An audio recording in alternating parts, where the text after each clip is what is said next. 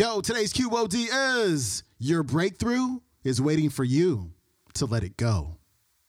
Here we go.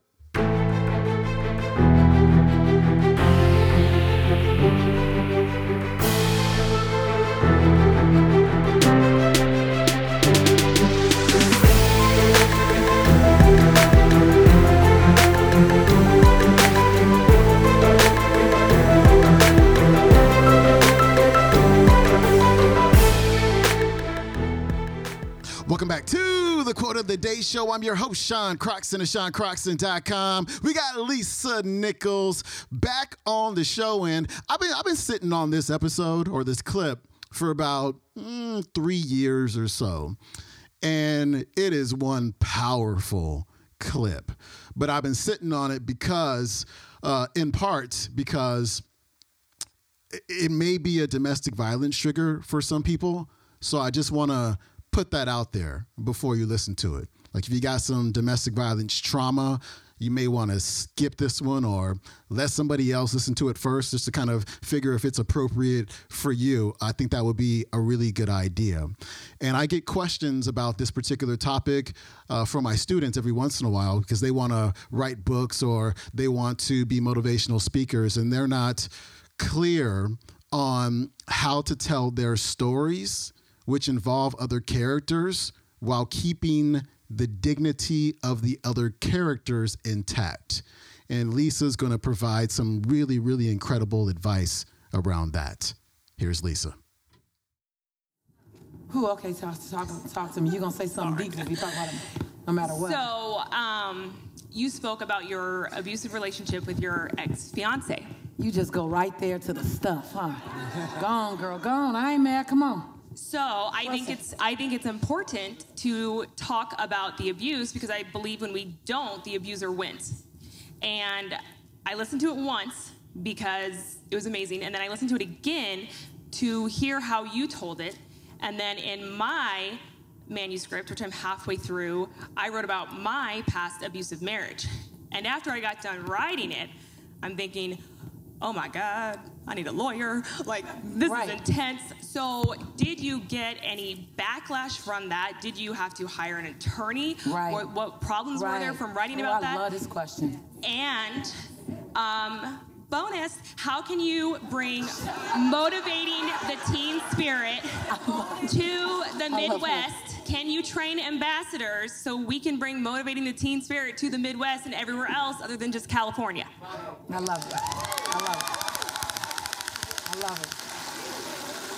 I love it. So on that second question, Which is the first question. right?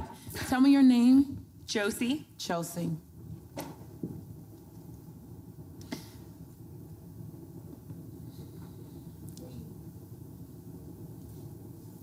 So, you said something when you opened up. You said if you are silent, then they win, which means you're still fighting. There still is. Wait, wait. may I clarify? Don't. Mm-mm. Okay. Mm-mm. I'm gonna just take you for your word. Okay, because either consciously or unconsciously, there's still a me against him. Because you said they win. I'm just using your language. Correct. Okay, so if there was no win or lose, you wouldn't have used the word win. Okay, which when you say win, the way you have to tell it, which also backs you into ne- talking about an attorney. It's all connected, I promise you. So if you, and go back and read No Matter What again. Because if you read No Matter What again, you'll see that I left his dignity intact, Yes. right? Because I wasn't looking for a win. And I wasn't looking, I wasn't, there was no, it, it was all done. I had, I had to do a whole lot of work on me to be able to tell that story at all, better less that way. And so I didn't get an attorney. I didn't get coverage because I knew that I was going to leave his dignity intact. I knew that. And I believe that I did. And it was proven. Um, I don't even know if Margaret is around, but we were in, oh my God, Atlanta. we were in Atlanta. We were. And after 13 years of never seeing his face, and I didn't go to his state anymore. Like I stayed out the state. That's how powerful it was over me and the fear. I was here in Atlanta speaking at the, the big convention center. And I was in a room of standing room only people, and I'm talking, and in the back of the room, like where Jesse is, you see Jesse, raise your hand, where Jesse is, but the room was much deeper. All of a sudden, I see him. Mm-hmm. And um, I had an internal meltdown, internal, while I was in the middle of sentences. All I yelled out, I'm talking, talking, I said, Margaret! And I just kept talking, and she knew by my tone something was urgent. And she came up, I put the, or, the, the, the people in a exercise that I made up right in the moment. I'm, y'all know I'm kind of good at this, right? And I put them in an exercise that was going to take them a few minutes. And um, I said, I got to go, I got to go, I got to go. Let's give them all a refund and let's just go. I'm ready to pack my bags and get out the city, out the state. And God said, while I was talking, Margaret says, You're not done. Fast forward, um, I, I, went, I went through, got through the rest, and um, I went to the back room. I went out this way and fell on the floor and wailed. I didn't cry. I wailed. I only know two times in my life I've wailed. And Margaret, which is, you know, some of you guys are going to get personal development coaching, and you're going to be blessed enough to possibly get Margaret. And Margaret got my face, and she held me by my shoulders, and she said, What do you know? Because you're, you're caught up in what you think, but what do you know? And I was like, what? Because my thoughts was, I think I'm in trouble. I think because all my fear, my body, my muscle memory came back. It was a very scary story. It was a very. And you told it very eloquently. It was a very scary story. It was scarier living it, right? And so, um, I, I forgot. I just forgot. And she was like, "What do you know?" I was like, "Greater is He that is within than He is in the world." What do you know? uh, God will never leave me nor forsake. What do you know? Like, and she kept saying, What do you know? What do you know? And when I tell you, I was just like a puddle, and slowly I just kind of took 25 minutes for me to stand back up. And the last thing she, when she asked, What do you know? I said, I know I don't ever just leave my audience like that. She was like, Well, get back out there. And I came back out. Meanwhile, they were hugging 19 people because I told them to do that.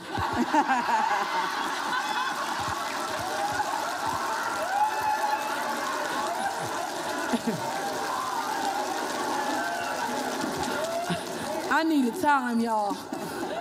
I was like, I want you to find 19 people. Look them in the eye and tell them I was born. My address is no. I just, and I came back out, and they were like on 16. And, um, and I walked off the stage. And let me tell you why I'm telling you all of this, because you have to know it wasn't easy. I don't want to just get to the result, because you're about to take the platform. You're about to take the message out there. So I'm telling you this because there will be things that will rise up as a result. And, and all you have to know is that you, it's your birthright to rise higher than it. It's that's your birthright to rise higher than anything that comes out of this. But it's your responsibility to tell the story in such a way that he can sit right there and hear the story. Might not be easy for him to hear, but the story leaves his dignity intact. So I walk off the stage, and he's in the back, and I, I like you see my pants, like this was this was my legs, right? No one could tell, but I was I was, but I also was clear I had to go to him. And um, this woman walked up to me. I very rarely tell this story. This woman walked up to me, and she looked oddly like me, like she really, really resembled me. And she said, "I need you to set my husband free. And I understood. She said, I brought him here to talk to you. And I knew. And I looked at her and I just nodded and I walked past her. By this time, by this time, the 400 people in the room, 500 people are, because I described Andrew very descriptively, you know. Now they're watching me go, walk back there, like toward Jesse, and they see this man standing back there, and they're like, "That well, everybody's not six nine and 310 pounds, you know." And so they get, they begin to put it two and two together, and you start hearing a grumble behind me, and they're angry, and they walking like they about to knock him out. And I stopped, I turned around and I said, This is my journey. Thank you so much, but this is my journey that I have to take on my own. And I walked over to him and he was sitting down and I prayed, pray, pray, pray, please keep sitting. Because he used to ab- abuse me with his size, um, block me in rooms, not touching me, but just would block me in the room and he would, he would fill up the doorway and I couldn't get out. And he would lock me in the room with his body in the doorway for two hours or so. And um, so I don't want you to stand up. So I go over to him, of course, within 10 seconds, he stands up, right? And I'm in front of my community. I just finished delivering one of the most powerful experiences of my life, and now my monster is in the room. With your gladiators. My monster's in the room, but I didn't even know how we, because I knew wherever I went, they was gonna go with me, right? Because they, y'all my ride or die right now, right? Y'all want, y'all want him to come through that door right now, right? Let him come back to Atlanta, right? Look at y'all. Look, he's standing up. I ain't even seen you stand up before. He's like, I got you. Right. I got you. Right. I got you, girl. Right? And so, and so I want you to feel that energy because I had to be responsible for my influence. And so it was critical, and I'm gonna tell you me because this is you. It was critical that I left that man's dignity intact. It was critical that I saw past his humanity to his heart. It was critical that I understand his dysfunction and not just his decisions, and that his decisions were born out of his dysfunction. Come on, you guys. It was critical because I had this influence. So when you operate from that foundation, sweetie, no attorney required.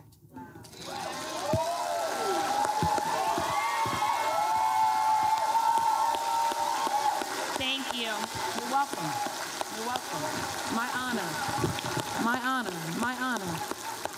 My, that you come in here, thought, she said, right, my honor.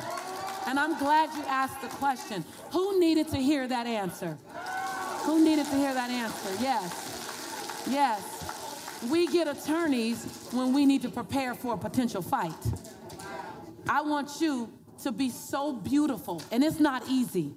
It's not easy because you were the victim. I need you to be so beautifully willing and versed and intentional. It'll take you longer. You got to go back and rewrite some of the stuff you wrote. It- it- you just have to rewrite it. And you got to keep looking at it and keep looking at it and keep looking at it. And you got to peel things off of it. You got to surrender. You got to not say stuff you wanted to say. Doesn't mean you're not saying your truth. It just means that th- that phrase doesn't take me anywhere. It's just what I needed to say. So it took me a lot. It took me a lot to get it out the way you saw because it was the truth, but it also it let me breathe. When he sat down, when he stood up and talked to me, he said, I read your book. He had it in his hand. He said, I read your book. He said, it's a good piece of work. He said, and my wife and I agreed that I needed to come and ask for your forgiveness.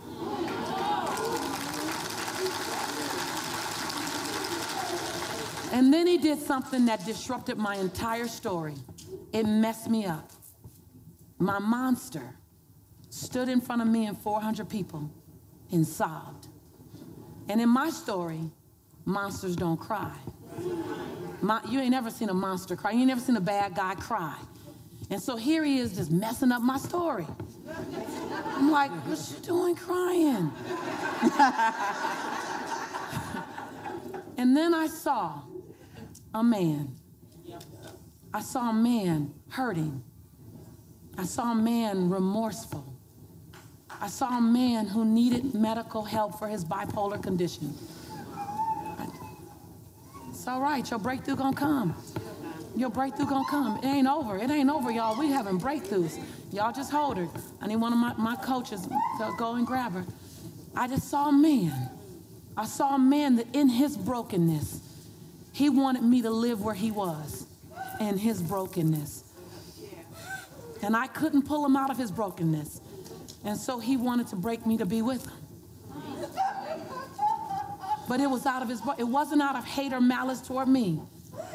It was out of his own pain, his own hurt.